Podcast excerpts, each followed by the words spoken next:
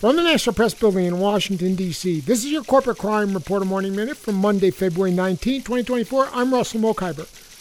Corporate crime finally got a hearing in Congress. The Senate Judiciary Committee held a hearing titled Cleaning Up the C Suite Ensuring Accountability for Corporate Criminals. That's according to a front page article in the February March 2024 edition of the Capitol Hill Citizen.